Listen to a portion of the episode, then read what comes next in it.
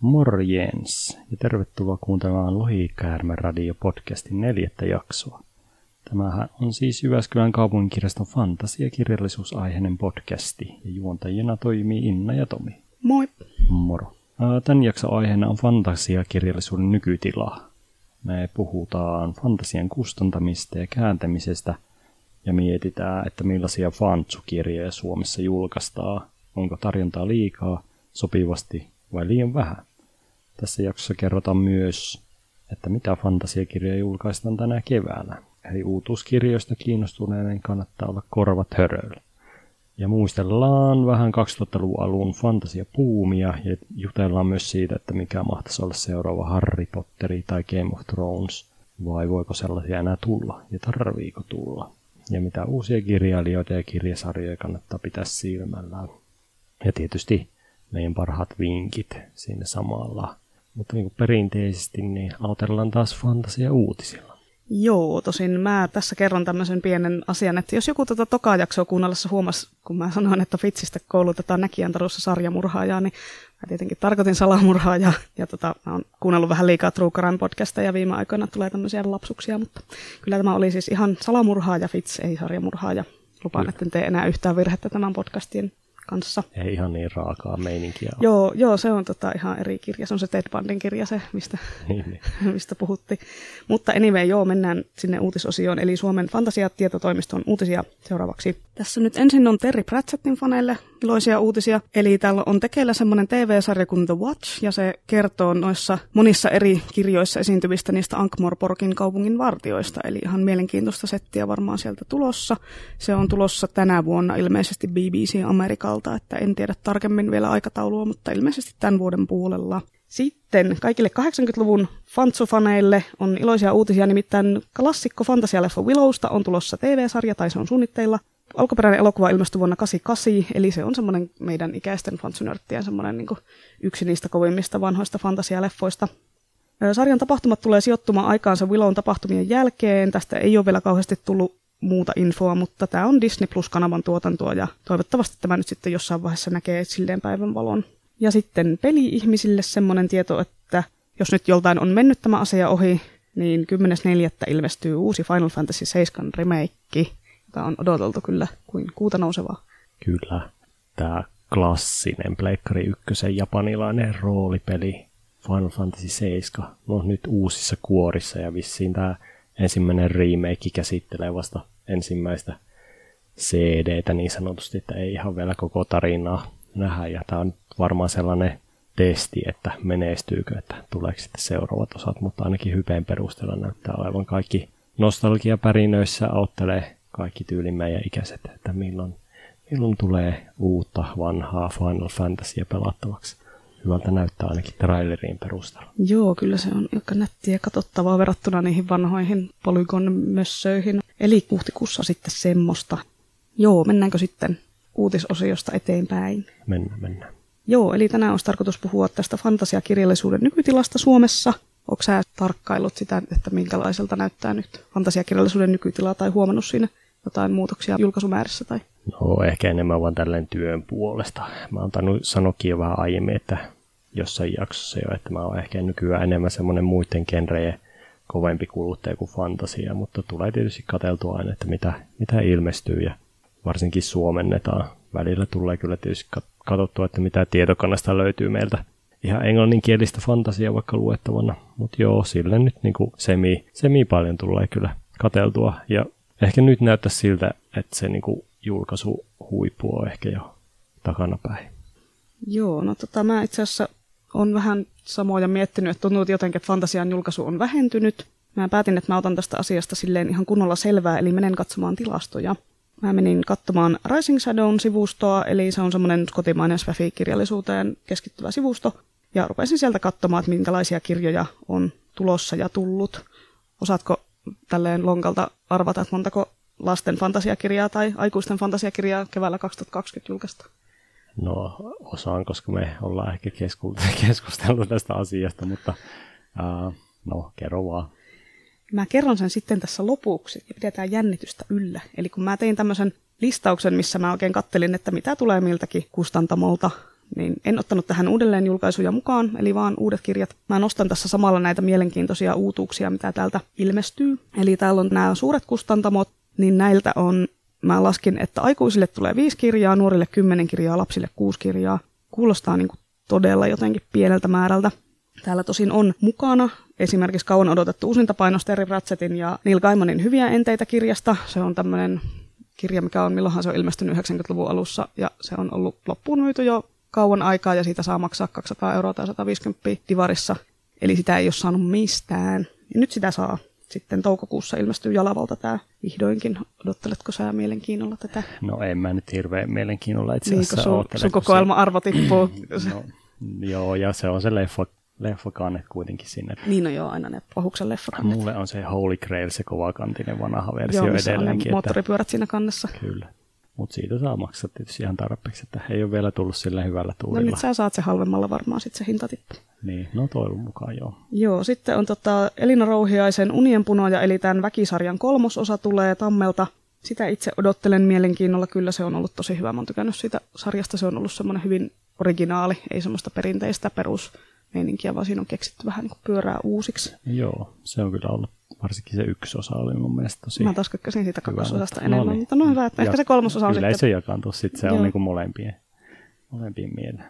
Joo, sitten tietysti Victoria Schwabilta, tai siis V.E. Schwabilta tulee Shades of Magic-sarjan kolmososa, Loihdittu valkeus, ja se on kyllä semmoinen, että toivottavasti sitten julkaistaan lisää, lisää sitä Victoria Schwabin kirjoja, koska ne on todella hyviä, silloin todella laaja skaala, millä se kirjoittaa ja on kirjoittanut paljon kirjoja ennen näitä. Sitten on tämä Neonkaupunki, mikä on likeltä tulee Susanna Hynysen ja Tess Terentievan kirja. Tuli itse asiassa jo, mä sain sen käteeni viime viikolla. En ole vielä ehtinyt siihen perehtyä, semmoista urbaania fantasiaa. Vaikuttaa todella mielenkiintoiselta, en ole vaan vielä ehtinyt kunnolla edes selata sitä, mutta onko sulla siitä lisää tietoa? No ei tällä hetkellä ole. Mulla on vähän sama tilanne, en ole vielä lukenut, Joo. lukenut kirjaa. Joo, sitten oli mielenkiintoinen tota, Myllylahdelta tulee toi tämmönen Elina Pitkäkankaan kirja kuin Hukan perimät, eli se on ihmissusia urbaania fantsua. Ilmeisesti tämä nyt on kuitenkin fantsua eikä kauhua, vaikka se on ihmissusia. Sitäkin odotan kyllä mielenkiinnolla aina, niin ihmissusiasiatkin aina vähän kiinnostaa enemmän nykyään kuin ehkä vampyyrit. Romanttista ihmissusi. No, tämä ei ilmeisesti ollut mitään romantiikkaa, tämä oli enemmän jotain, siinä on niin kuin sotakypärä, mä en tiedä liittyykö tämä nyt johonkin talvisotaan tai Niin, niin. no toivotaan, johonkin. että olisi jotain muuta. Joo, kyllä, eli tämmöisiä on sieltä tulossa.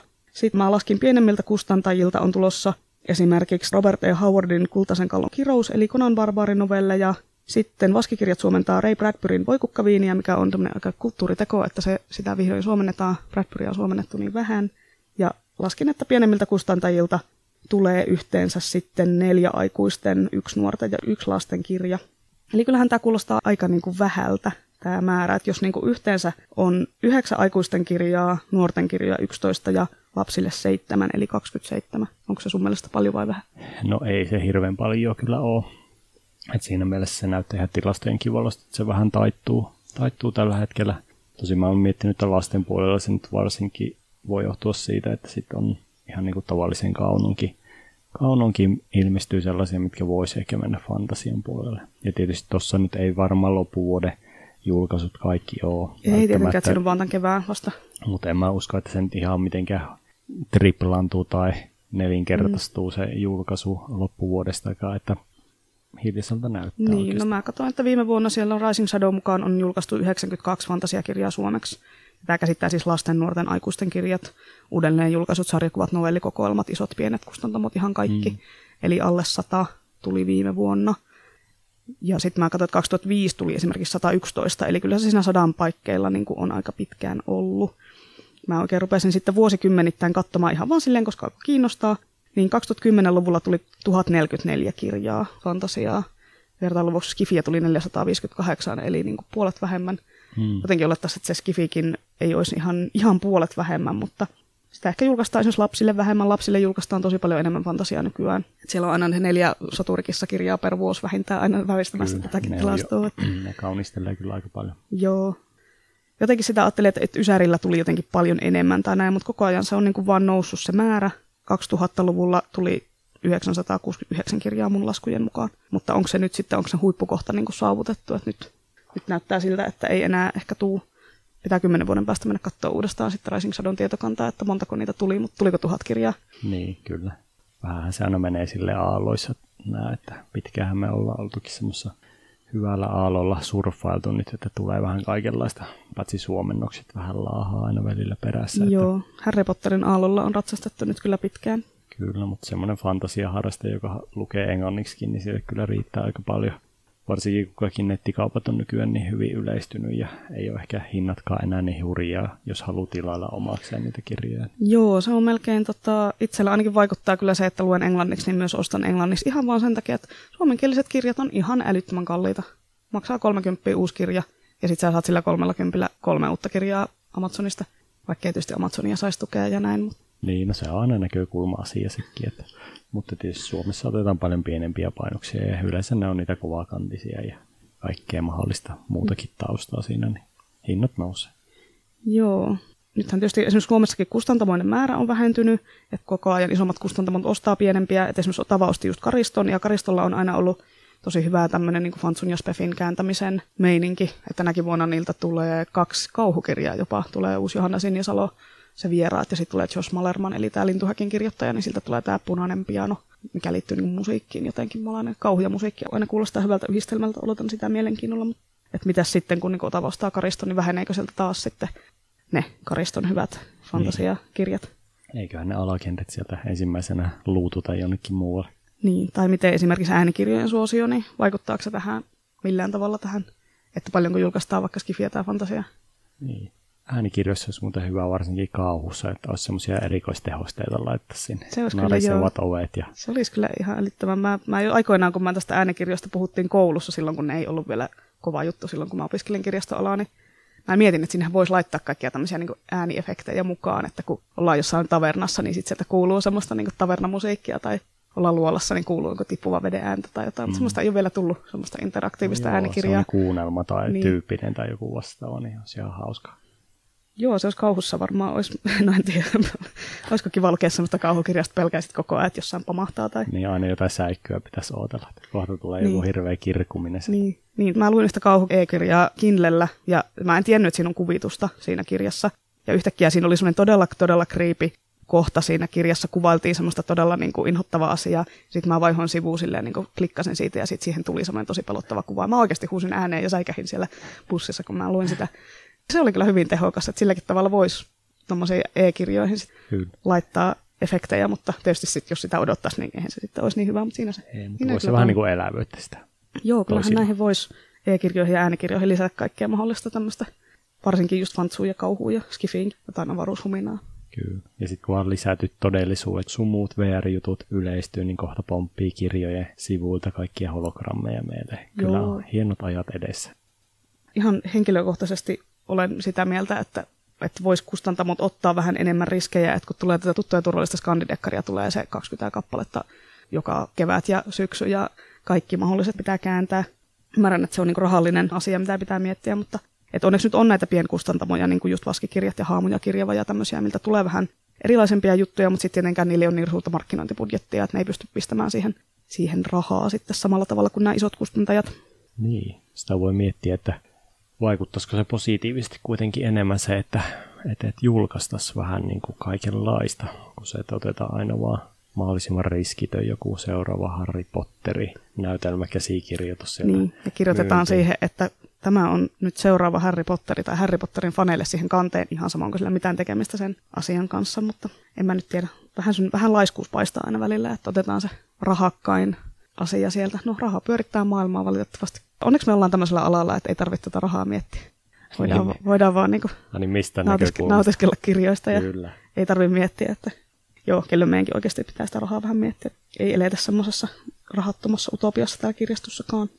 Mä voisin vielä ottaa kirjaston näkökulmaa vähän tähän asiaan esille ja lähinnä siitä, siitä näkökulmasta, että tilastoja tietenkin katsella vielä pikkusen, jotka tukee kyllä näitä Rising Shadowinkin tilastoja siinä mielessä, että mä katsoin nopeasti vaan 2001-2019 aikaväliltä. Ja 2001 on nyt se vuosi, että alkaa se kovempi buumi tulla. Silloin näytti vielä aika pieniltä itse asiassa meidän luvut. Siellä oli 79 kipaletta fantasiakirjallisuutta listattu Tosin siinä nyt on taas kaikki kaunokirjat, sarjakuvat, aikuiset, Sinä vuonna lapset. ilmestyneet tai hankitut. Kyllä. Koska meillähän tähän hankintavuoden perusteella, että ne ei niinku kirja voinut ilmestyä joskus milloin ei, tahansa. Siis, tähänkin voi vaikuttaa näihin meidän tilastoihin varsinkin se, että sieltä on voinut luonnollista poistumaa tulla ja kaikkea muuta mahdollista, mutta silleen suurin piirtein nyt näkee tämmöisen yleisnäkymän siitä. Siitä eteenpäin oikeastaan on ollut semmoista 150 200 kappaletta on se aika tasaisesti kasvanut, tuplaantunut, saattaa jopa triplaantua. Tietysti se on vaikuttanut sekin, että lapsille alkoi tulla tosi paljon kaikkea, fantasia lisää, no niitä soturikissoja ja sun muita, mutta muutakin. Siihen tietysti 90-luvun tilastoihin, jos katsoo, niin siihen on vaikuttanut varmasti se, että silloin on ylipäätään ollut vähemmän tarjolla, vähemmän hankittu ja painokset ollut tosi pieniä. Et kun katsoo sitten 2000-luvulta taaksepäin, niin ne on kyllä todella pieniä määriä. Et siellä on keskiarvot jossa 25 ja 50 kappaleen tietäville ja siinä on tosiaan kaikki. Eikä lapsille ole hirveän paljon siinä joukossa kyllä mitta fantasia. Tälle niin kuin keräilijänä voi jo suoraan todeta, että sillä on ollut kyllä tosi pieniä pieniä määriä ihan tämmöistä suosituistakin fantasiakirjoista. En tiedä, ei varmaan ole haluttu loma aikoina riskeerata missään fantasiakirjallisuuden kohdalla sitä, että ne nyt pölyttyy jossain. Sen takia ei ole prätsettiäkään tai muita kovakantisia herkkuja sitten hirveän paljon nykyään tarjolla, jos haluaisi niitä kotiinsa ostella. Lasten ja nuorten fantasiaa on nykyään tosi paljon tarjolla. Kai se voisi niinku johtua siitäkin, että sitä on ehkä helpompi sitten loppujen lopuksi kuitenkin kirjoittaakin ja omakustanteita on helpompi nykyään julkaista myös, että sekin, että ei niitä silloin 90-luvulla oli hankalampi. Jos halusit kirjoittaa omakustannekirjan, niin nykyään se on niin paljon helpompaa julkaista se. Kyllä. Ja yleensäkin on, no se on siis todella hyvä asia, että lasten ja nuorten kirjoja julkaistaan enemmän. Se on ihan vaan positiivista kehitystä, että lapsille ja nuorille on sitä tarjontaa. Kyllä, ja ehkä se sitten näkyy siinä lasten ja nuorten fantasia innostuksessa, että se sitten kertautuu tavallaan sitä mukaan, kun kasvetaan aikuiseksi. Mutta en mä tiedä, miksi tuntuu, niin kuin, että meidän lapsuudessa ei välttämättä ole ilmestynyt silloin, kun on ollut se kovin puumi, hirveän paljon fantasiaa, niin ehkä se on kirjastojenkin näkökulmasta ollut aina nämä genret vähän semmoinen alavireinen arvostus tälleen niin kuin ihan yleisesti, että niitä ei sitten hirveän paljon ole hommailtu tai sitten ylipäätään ei ole jaksettu varastoja mihinkään niitä, että on mm. katsottu vaan, että no ne menee tonne mappiöön tai roskikseen, vaan että ei niitä kukaan halua. Ja sama on ehkä vanhoissa Suomi-jännäreissäkin ollut, että esimerkiksi, niin ei tämä nyt genrepuoli ole ehkä se ensimmäinen ollut, mitä on kaikki pistänyt talteen. Kyllähän se on kirjasto ollut aikoinaan semmoinen paljon kovempi portinvartija kuin nykyään, että mitä tahansa hömppää ei ole hommattu hyllyihin ja se on ollut niin, että nuorille hyvää, hienoa kirjallisuutta, ei mitään tämmöistä avaruustaisteluhömppää. Niin kyllä, vähän se menee sitten ehkä silleen kuitenkin, mutta tässäkin voi olla semmoinen sukupolven vaihos tulossa nyt viimeistään sitten, kun meitä nuoremmatkin lukee erilaista fantasiaa ja genrekirjallisuutta vielä ja ehkä haluaa enemmänkin sitä lukea. Niin. niin ja kirjaston tehtävä on tarjota niitä aineistoja eikä olla sitä mieltä, että tämä ei ole hyvä aineisto, emme tarjoa tätä. Kyllä. Että jos asiakkaat haluaa lukea harlekiineja, niin sitten me hankitaan harlekiineja, että vaikka sille joku sitten vähän nyrpistelisi nenänsä, niin siellä Kyllä. ne menee siellä ja niille, niitä lainataan paljon ja ihmiset haluaa niitä ja miksi me ei niitä sitten hankittaisi, jos ihmiset niistä tykkää. Niin, toki aina yritetään mahdollisuuksien rajoissa palvella kaikkien ihmisten makuun mieltymyksiä.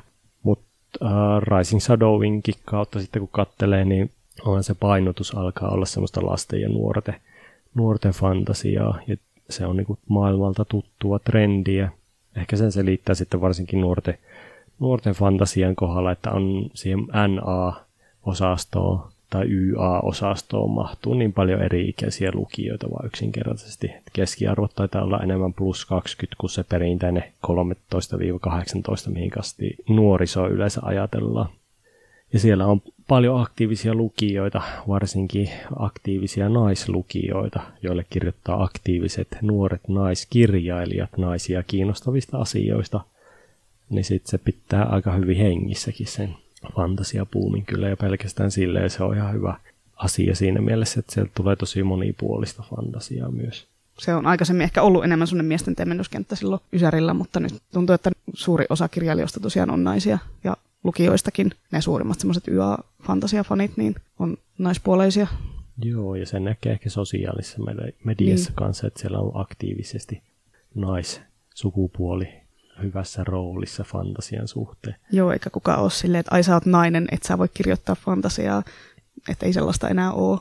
Että se on jäänyt ihan unholaan tämmöinen, niin kuin, että nainen kun kirjoittaisi jotain kauhua tai skifiä. Että se on koko ajan onneksi väistymässä se semmoinen herrakerhomeininki just sieltä skifistä ja muusta. Että. Kyllä, ja ehkä siihen paras lääke on just se, että kirjoitetaan vaan hyvää, hyvää kirjallisuutta, niin sitten huomataan, että ei se nyt tarvitse hirveästi ajatella, että kuka sitä kirjoittaa ja kenelle. Että jos se on hyvä kirja, niin ei se oikein ole Eikä naisten kuin... tarvitse muuttaa nimiä enää mies, miehiksi. niin, niin, ei tarvitse salanimillä kirjoittaa. Niin. No mikä on sitten paljon ja vähän näistä kirjamäärissä, niin ei varmaan, jos sä luet 50-100 kirjaa vuodessa tai enemmänkin, niin suomennosten määrä voi olla aika ahistava, Joo, se voi ahistavan pien. luettava kesken, jos lukee pelkkää suomennettua. Mutta tietysti jos luet sitten vähemmän, niin voi olla ihan tyytyväinen. Tai luet englanniksi. Niin, tai luet englanniksi. No mä kuulun nyt tähän kastiin fantasian suhteen, että mä rusinat pullasta niin sanotusti aina meidän tietokannasta vaan valkkaan sitten, että mitä haluaisin lukea, mutta ehkä se nyt ei niin semmoiselle HC-fanille mikä paras mahdollinen tilastojen valossa enää ole tämä tilanne. Mäkin kyllä yritän ottaa ne rosinat pullasta, mutta niitä pullia on vaan niin älyttömän paljon, että se on semmoinen niin koko maailman kattava pullapelti, josta pitäisi koittaa niin löytää ne. Niin, niin. Et sitä tarjontaa vaan on niin paljon, että ei vaan yksinkertaisesti aika riitä lukea kaikkea, vaikka kuinka haluaisi. No ei varmasti, mutta siinä mielessä on hyvä vähän katsoa, että mitä haluaa lukea. Mutta joo, pitäisikö meidän siirtyä sitten vaan seuraavaan aiheeseen, mikä on itse asiassa meidän fantasiapuumi muistelot. Joo, eli tota, muistellaanpas vähän seuraavaksi sitten. Tämä on tämmöinen Jonnet ei muista osio. Kaikki, niin. ei, kaikki ei ole ehkä vielä syntynytkään silloin, kun meitä näitä asioita muistellaan, mutta ei se mitään haittaa. Jotenkin itselle 20 vuotta on silleen, että no justhan ne sormusten herrat tuli ja justhan nämä niin alkoi nämä jutut ja sitten sillä on 20 vuotta aikaa. Että... Niin, alkaa sitä olla jo aikaa. Kyllä. Joo, eli vuosi oli 2001 kun sai ensi iltansa sekä Harry Potter ja Viisasten kivi, eli ensimmäinen Harry Potter-leffa ja sitten ensimmäisen Sormusten herrat-trilogia elokuva Sormuksen ritarit. Ja veikkaan, että tämä on niinku se, nämä kuitenkin oli kirjoja, ja sitten näitä kirjoja myytiin sen niiden leffojen jälkimainingeissa sitten ihan hirveitä määriä, niin näillä on sitten ollut osansa siinä, että sitten alkoi se tämmöinen fantasiakirjallisuuden julkaisupuumi. Kaikki halusi kirjoittaa saman tyylistä fantasiaa kuin Potter ja Sormusten herra ja muut. Eli siis kun me ollaan Tomin kanssa niin vanhoja, että me ollaan eletty meidän lapsuus ja nuoruus just ennen tätä tämmöistä niin sanottua fantasiakirjallisuuden kulta-aikaa. Eli Potterit alkoi ilmestyä suomeksi 98, mutta ei se nyt saman tien ollut mikään hirveä hitti. Et mä luin ne ekat kirjat, niitä oli tullut neljä silloin pihalle, mä luin ne silleen putkeen vuonna 2001, jos mä nyt ihan oikein muistan. Eli mä kävin, olin lukenut ne neljä kirjaa, kun mä kävin katsoa sen teatterissa. Ja mä olin 18-vuotias, eli en ollut enää semmoisessa pahimmassa urahtamisiässä kuitenkaan enää. Joo, mulla on kyllä Potterit jäänyt oikeastaan lukematta, se täytyy tunnustaa, että aikamoinen no, tunnustus nyt tässä vaiheessa. No ei nyt sentään kaikki. Mä oon viimeisen osa lukenut. se onkin se huonoin niistä. Ihan, niin ihan luet kokonaan. niin sanotusti Harry Potter ja maailman pisin telttaretkin. Kyllä, mutta senkin luin sen takia, että en jaksanut niitä elokuvia odotella. Että, et, et, mutta siinä vaiheessa, kun Potterit tuli kirjoina ja leffoina, niin mä nyt ajattelin, että ne on semmoista lasten, lasten matskoja, niin mä ehkä vieläkin ajattelen tälle ihan työn ja henkilökohtaisen näkökulman puolesta, mutta mä oon ehkä semmoinen enemmän leffapotteri ihminen, että mä oon kattonut kyllä ne leffat ja ne on ihan hyviä, mutta en mä oikein niistä kirjoista, kirjoista välitä, että vaikka onkin niitä lueskellut sieltä täältä aina, mutta hyviä kirjoja lapsille. Joo, se on minun näkökulma Tulee, tuleekin meidän katkosta palautetta sähköpostiin Kyllä. sitten. Eikä, tämä nyt ei ole mitenkään pahalla niin kuin niille, ei. jotka tykkää Potterista, mutta tämä nyt on täynnä henkilökohtainen mielipide. Joo, tässä saa onneksi olla henkilökohtaisia mielipiteitä. Joo, Joo. mutta tuohon fantasiapuumiin pitää vielä sen verran sanoa, että mun mielestä se on aika paljon velkaa ensinnäkin tietysti niille leffoille, mitkä tulee. Mutta ne leffot on taas paljon velkaa sille, että alkaa teknologia olla jo semmoisella niin tasolla, että pystyy tekemään semmoisia oikeita spektaakkeleita vaikka tietysti Sormusten herrassa oli paljon niitä practical-efektejä. Mutta... Joo, kyllä siellä väi, joissain kohtaa nyt kun sitä katsoo, niin huomaa, että ää, vähän on tuo efekti vanhentunut tuosta, mutta... No joo, mutta siinä vaiheessahan se oli niinku ihan, ihan parasta mahdollista, että No sitten kun niihin tehosteisiin painotetaan liikaa, niin se näkyy tietysti sitten niissä Hobbit-trilogiassa, että on vähän semmoista ADHD-meininkiä, että pitää olla paljon kaikkea kiiltävää ja ei saa kohtaukset kestää. Joo, ja kaikki heiluu koko ajan ja sitten se, sit se oli vielä jotenkin superterävä se kuva, niin se häiritsi mua ihan älyttömästi. Joo, että olisi hyvä kuitenkin löytää se balanssi sitten ihan siinäkin liikuvassa kuvassa, vaikka itse kyllä tykkään niistä hobiteistakin.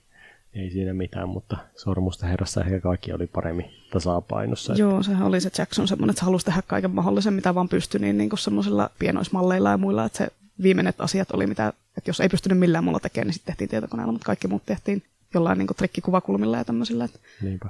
ne oli kyllä, ne oli kyllä ne sormusta herrat kyllä semmoinen kovin juttu ikinä silloin. Että Mm. tota, ne tuli tosiaan kuukausipotterien jälkeen ensi iltaan joulukuussa 2001. Monta kertaa kävit katsomassa ensimmäisen elokuvan. Yhden kerran.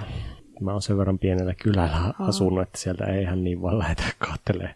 Joo, no mä kävin, halu kymmentä kertaa potteria no tai... mä kävin kyllä sormuksella taidit katsoa kolmesti, että se oli semmoinen, että Kyllä. Piti päästä katsomaan. No kaksi tornia mä kävin katsoa vaan kerran ja kuninkaan paluu mä oon kattonut kahdesti. Mutta sille hypehän oli silloin hirveän kova, eikä Joo. pelkästään niinku niitä keskuudessa, jotka luki. Ne trailerit teki tosi paljon varmaan siihen, että monet, monen ikäiset innostu siitä, että tämä on oikeasti hyvin tehtyä. Hyvin tehtyä ja laadukasta, että ehkä jonkun sormusta herran parissa voisi pelätä sitä, että tulee jotain ihan kauheata tuubaa, mutta onneksi ei tullut. Joo, mä olin hirveän kova Tolkien keskimaafani silloin, just silloin vähän ennen näitä leffoja ja nuoruudessani, että olin lukenut ne kirjat ja olin kirjoittanut vihkoon kaikkia muistiinpanoja näistä ja muistin ne kaikki Ardan jumalat ulkoa ja opettelin haltijakieltä ja kaikkea mahdollista. Olin tämmöinen oikein kunnon nörtti, pelasin keskimaan roolipeliä tietenkin. Kyllä. No, mä nyt vieläkin nörtti, mutta en mä nyt enää niitä jumalia muista ja nyt on pelikin vaihtunut D&D, että, mutta kyllä se oli niin hienoa aikaa se. Se oli hieno aika. Lapsuus tuli niinku videon muoto oikein.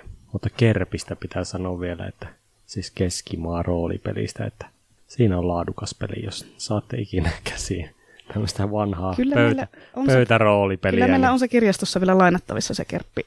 Että Kyllä, mutta vaatii ehkä muutaman lisäosan kuitenkin, jos haluaa sille niinku oikein hyvin pelata sitä, mutta ei se haittaa. Jos satutte törmään vaan vaikka divaareissa siihen, niin ostakaa heti itse. Tota, luulet sä, että semmoista samanlaista fansubuumia voi enää tulla? Et nyt varsinkin kun Game of Throneskin oli niin se loppu jo, niin se ehkä oli vaan lähellä sitä.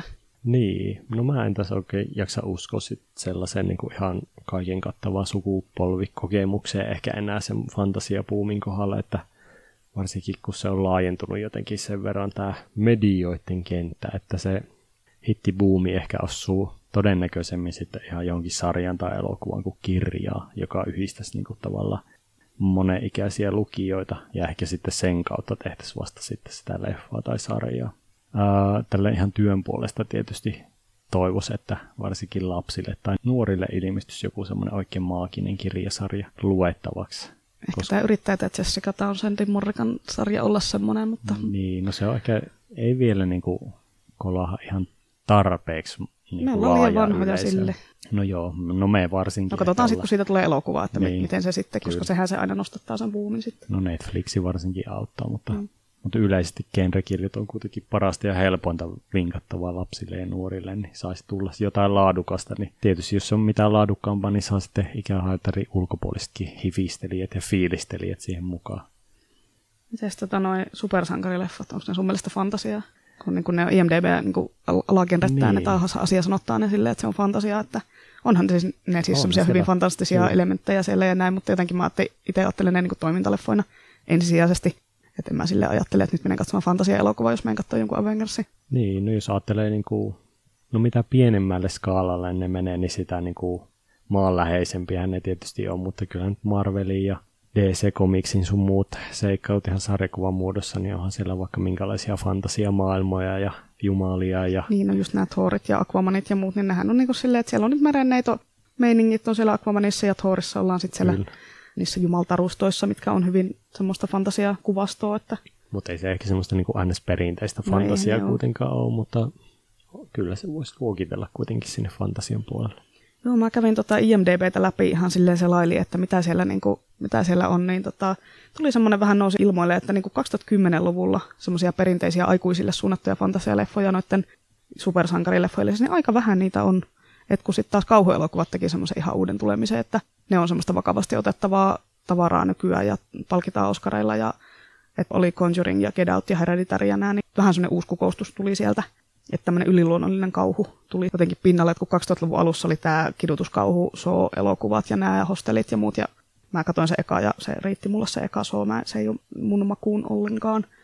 Mutta joku Conjuring-leffasarja, kun se on tuottanut ihan törkeän määrän rahaa, siis se on tota, maailman historian toiseksi tuottaisin kauhu-franchise ton Godzillan jälkeen 1,9 miljardia dollaria tuottaa päräyttänyt on Conjuring-sarja.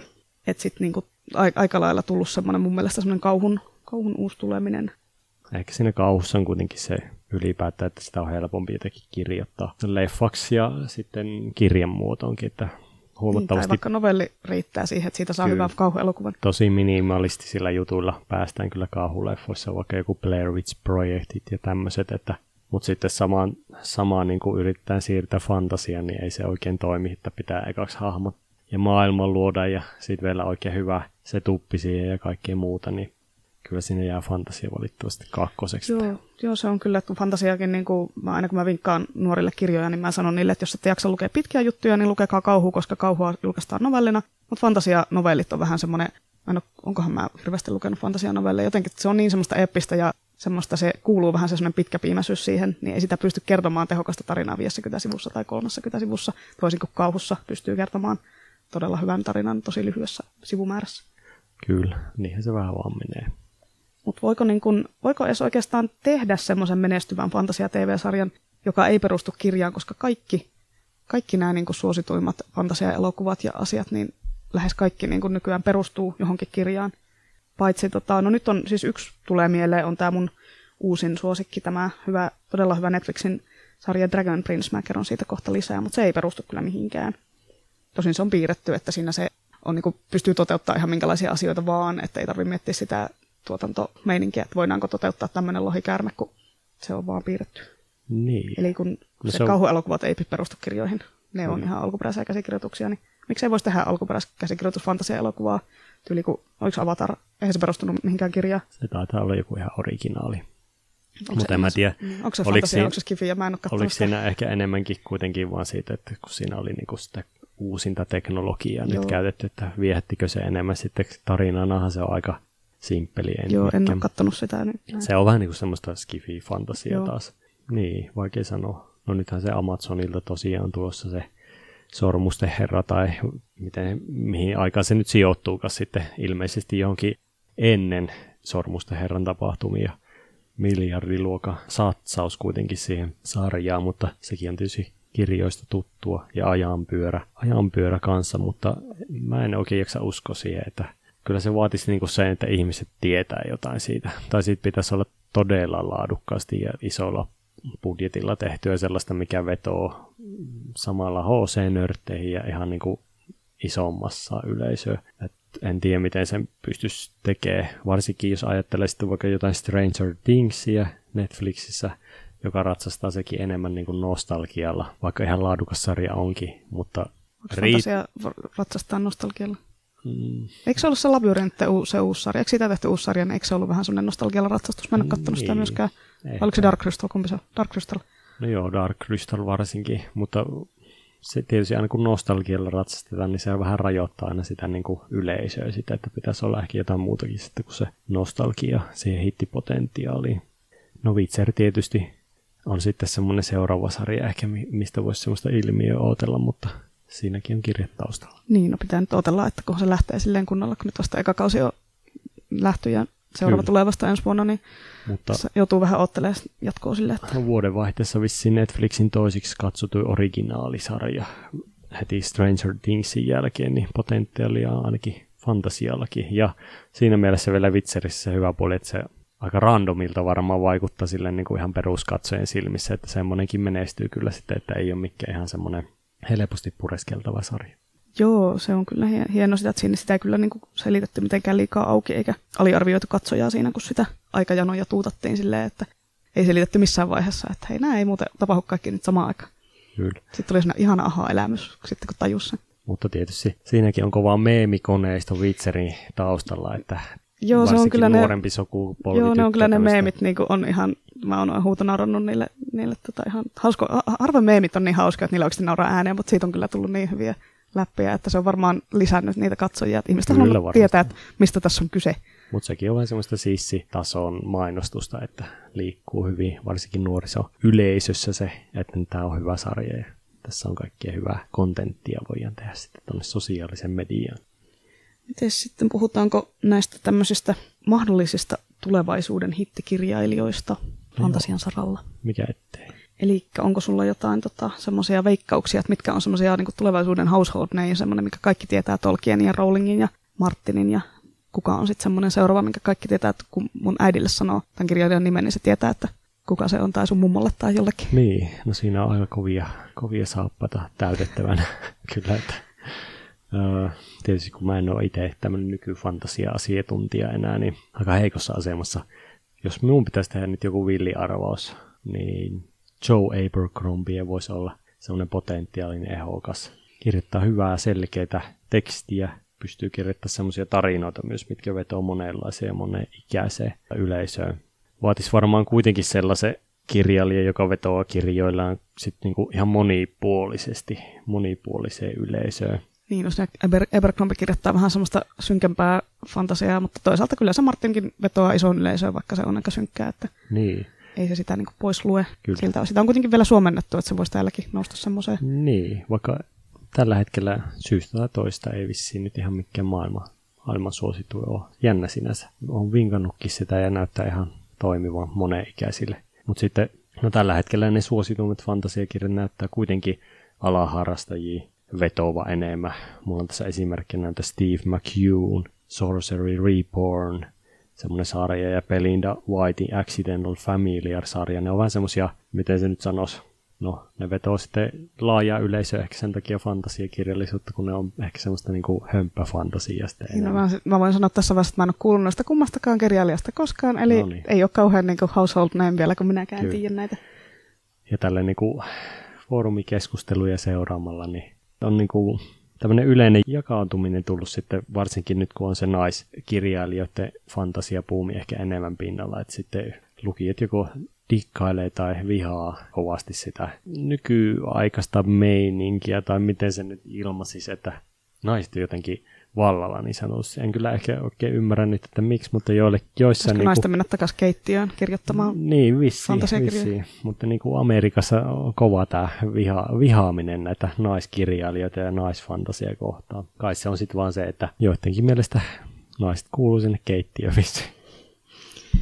Mutta siis näitä samoja perusteluja tietysti, mitä on tässä keskustelussa ollut, niin ilmenee kyllä muissakin genreissä, kunhan vaihtaa vain termejä, että esimerkiksi Skifin puolella on käyty pitkään jo sitä, mikä on oikeita Skifiä keskustelua, että fantasiakenttä on kuitenkin ehkä vielä pirstaleisempi, että Joo, ja siis eihän tämä nyt ole mikään semmoinen niin onnen ja auvon utopia, että kyllä täällä sitten on sitä porukkaa, joka niin kuin, on sitä mieltä, että minä olen oikeanlainen fani, koska minä olen tällainen, ja kyllä. jos sitten sinä olen lukenut tota tai tehnyt tota, niin sitten sinä et ole oikeanlainen fani. Ja ehkä keskustelemme tästä fanikulttuurista vähän myöhemmin, myöhemmässä jaksossa sitten lisää tästä hyvistä ja huonoista puolista. Kyllä.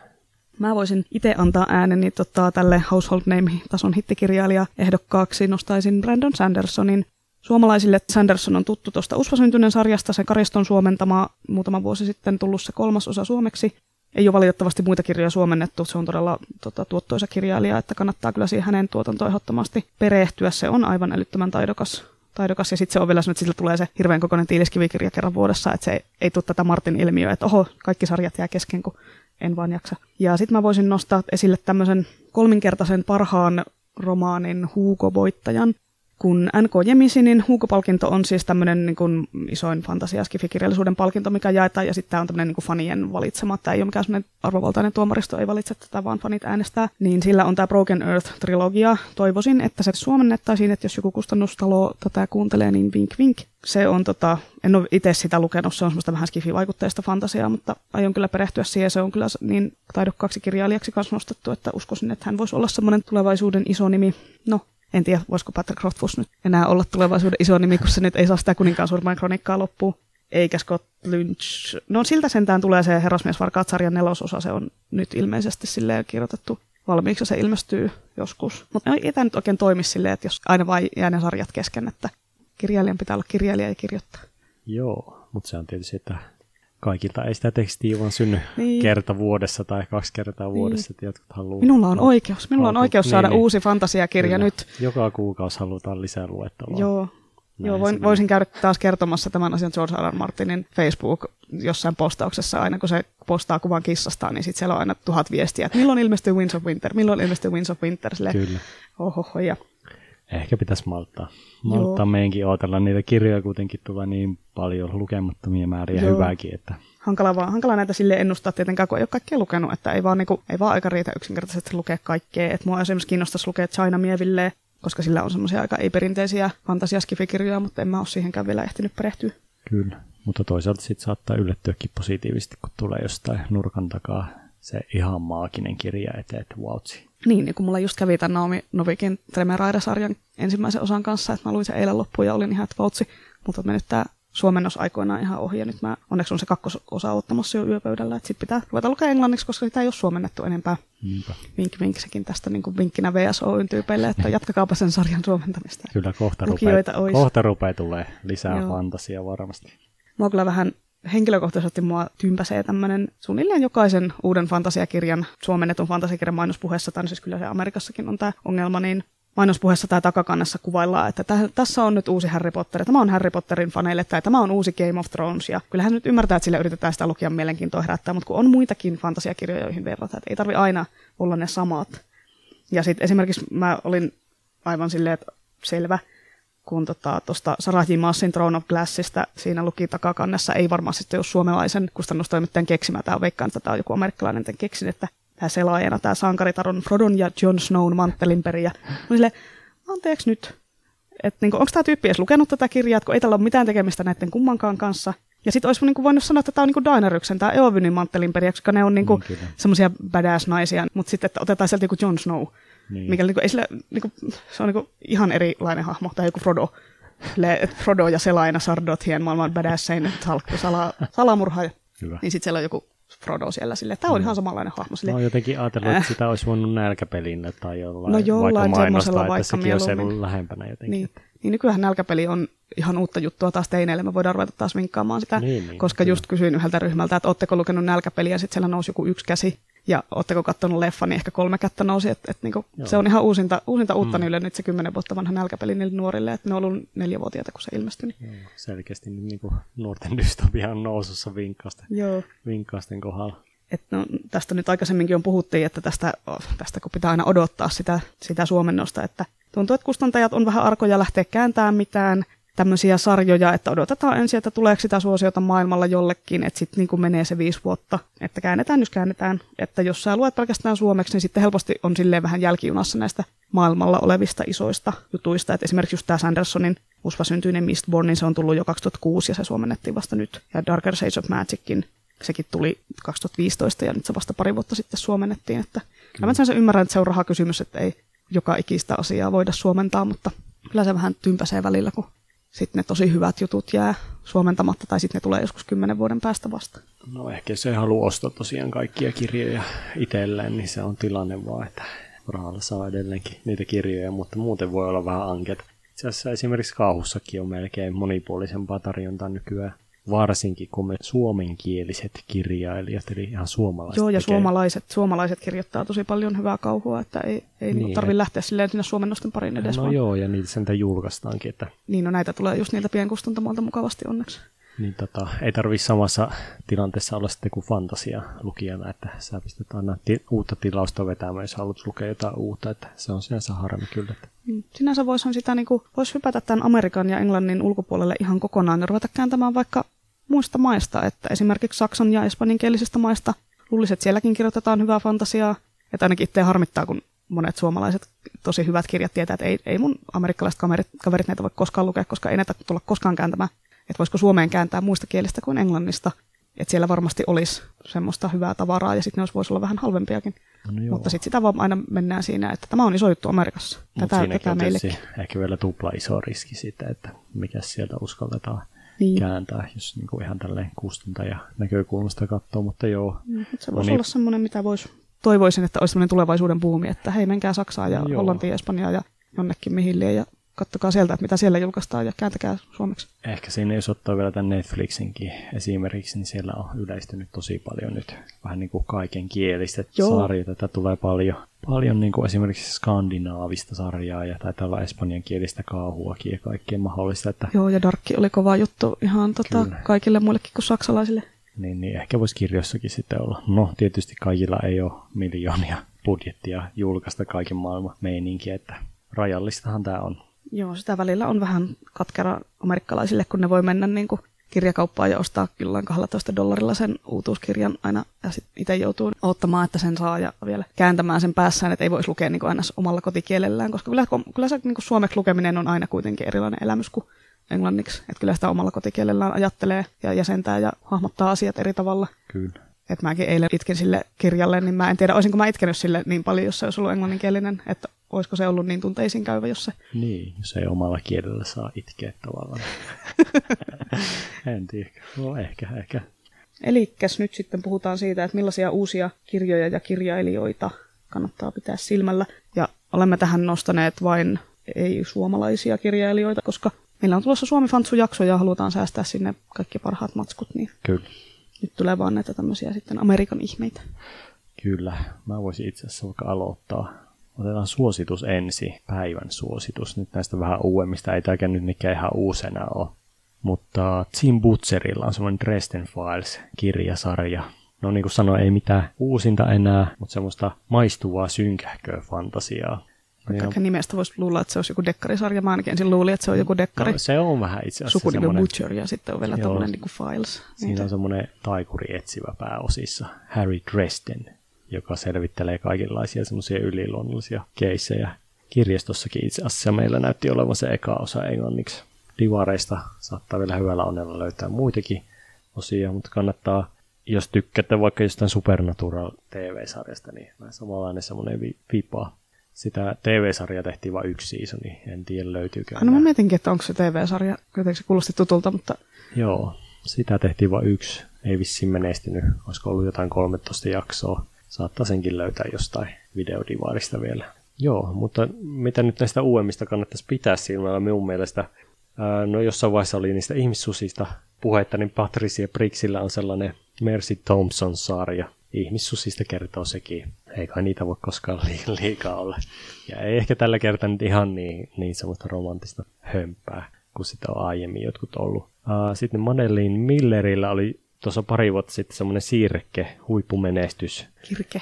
Kirke. luin, luin sen just. Kyllä, ja se löytyy meidänkin kokoelmista. Sitä suosittelisin kyllä ihan vahvasti. Sitten joo, just, antiikin. Joo, jos tykkää näistä antiikin jutuista ja retailingeista, niin sitten Joo, ei ole semmoinen ihan perinteinen high fantasia, mutta ihan mun mielestä oli tosi mielenkiintoinen. No sitten Kevin Hörnillä on semmoista urbaania äijä-fantasia.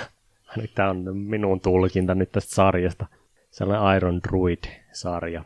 No sitäkin voisi sanoa melkein semmoiseksi urbaniksi, urbaniksi fantasiaksi. Uh, eka osa on meilläkin kokoelmissa, eli lainaamaan vaan. No sitten viimeisenä on Samantha Shannonin The Priory of the Orange Tree. Se on semmoista korkeata fantasiaa. Tämäkin on meillä kokoelmissa.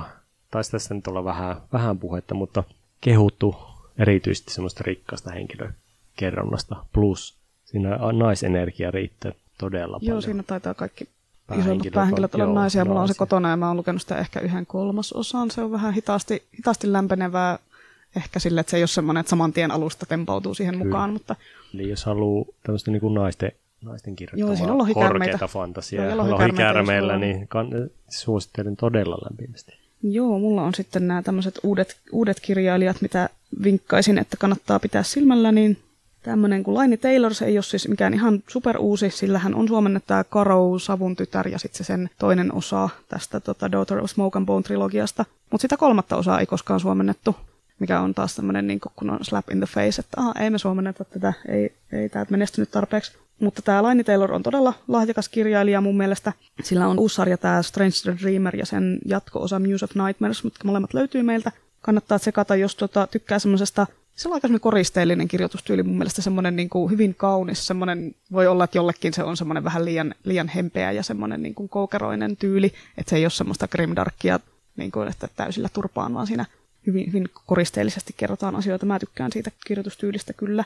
Sitten tämmöinen kirjailija kuin Astrid Scholte, jolla on For Dead Queens-niminen fantasian ja skifin elementtejä sekoittava tämmöinen jännittävä murhamysteeri. Löytyy meidän kirjastosta myös. Eli ei ole sitä semmoista ihan perinteisintä fantasiaa, että on tämmöistä murhamysteeriä, sitten siinä on vähän tämmöisiä skifi-elementtejä. Tämä on sitten semmoinen yksittäinen kirja, ei tarvitse ottaa pitkää sarjaa, kun lukee ton For Dead Queensin. Sitten Shannon McQuire on tämmöinen maailmalla hyvin suosittu, sillä on tämä Wayward Children-sarja, mikä on semmoista urbaania fantasiaa. En ole vielä lukenut sitä, mutta se on voisi olla semmoinen, mitä kannattaa pitää silmällä, mikä kannattaa tsekata vähän tämmöistä erilaista. Mä luin siltä ton sen yksittäisen kirjan, ton Middle Gamein, ja se oli kyllä se oli semmoista vähän niin kuin alkemiaa, tämmöistä niin kuin urbaania fantasiaa sekoitettuna siihen todella originelli idea siinä sen kirjassa. Ja sitten jäljellä on enää viikon suositus.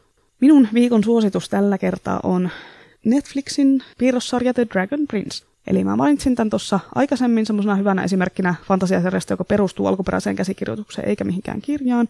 Tämä nyt löytyy Netflixistä, sitä ei ole DVD-julkaisua, ei ole edes olemassa, eli tätä nyt ei voi valitettavasti saada kirjastosta, mutta mä nyt halusin hehkuttaa tätä sarjaa kuitenkin, että jos sä oot kattonut Netflixistä silleen salannut, mikä täällä on joku lasten piirretty, niin otappa ja salappa takaisin. Tämä Dragon Prince, eli suomeksi lohikärmeprinssi, kertoo maailmasta, jossa ihmiset ja haltijat eli ennen rauhassa keskenään, mutta sitten ne on nyt sodassa, koska ihmiset on tappanut lohikärmeiden kuninkaan ja tuhannut viimeisen lohikärmeen munan. Mutta kuinka ollakaan tämä lohikärmeen muna ei olekaan tuhottu, vaan se on ehjä ja siitä korjutuu tarjan alussa semmoinen maailman söpöin pieni sininen lohikärmeen poikainen. Se on ihan sairaan söpö. Ja sitten nämä sarjan päähenkilöt kruununprinssi Esra ja sen veli Halum yhdessä tämmöisen haltijasoturi Reilan kanssa päätyy sitten suojelemaan. Ja nämä sitten lähtee viemään sitä turvaan ihmisiltä sinne sen omaan maahan. Tämmöinen niin perinteinen viedään taika sinne turvaan fantasiajuoni. Tästä löytyy tästä sarjasta kyllä kaikki tyypilliset fansukliseet, eli on kuolleita vanhempia ja valtaistuinpeliä ja on taikaesineitä ja olentoja ja sotureita ja pahoja maankeja ja eppisiä taisteluita ja ihan kaikkea. Mutta sitten tässä on myös vastapainona tosi tämmöinen omaperäinen juoni, tosi omaperäisiä hahmoja ja hyvin tämmöinen rikas maailma, joka niin kuin on semmoinen, että haluan vaan tietää tuosta lisää. Ja sitten tota, sarjan ansiona on erityisesti semmoinen tosi hyvä huumori, mikä siinä on mukana, missä viitataan muihin fantasiateoksiin ja muihin tämmöisiin popkulttuuri-ilmiöihin, että se on niinku hauskoja läppiä heittävät. Ja sitten siinä on esimerkiksi niinku kuuroja ja sokeita hahmoja, siinä on eri seksuaalivähemmistöjä ja muita vastaavia tämmöisiä vähemmistöjen edustajia. Eli ei ole sitä semmoista perusvalkoista heteroa, vaan siellä niin tämä hahmokavalkaadi, todella rikas moniulotteinen fantasiatarina ja myös sopii koko perheelle, että tässä ei mässäillä väkivallalla eikä seksillä, eli sekin on ihan piristävä vaihtelu, että ei ole aina sitä semmoista synkistelyä.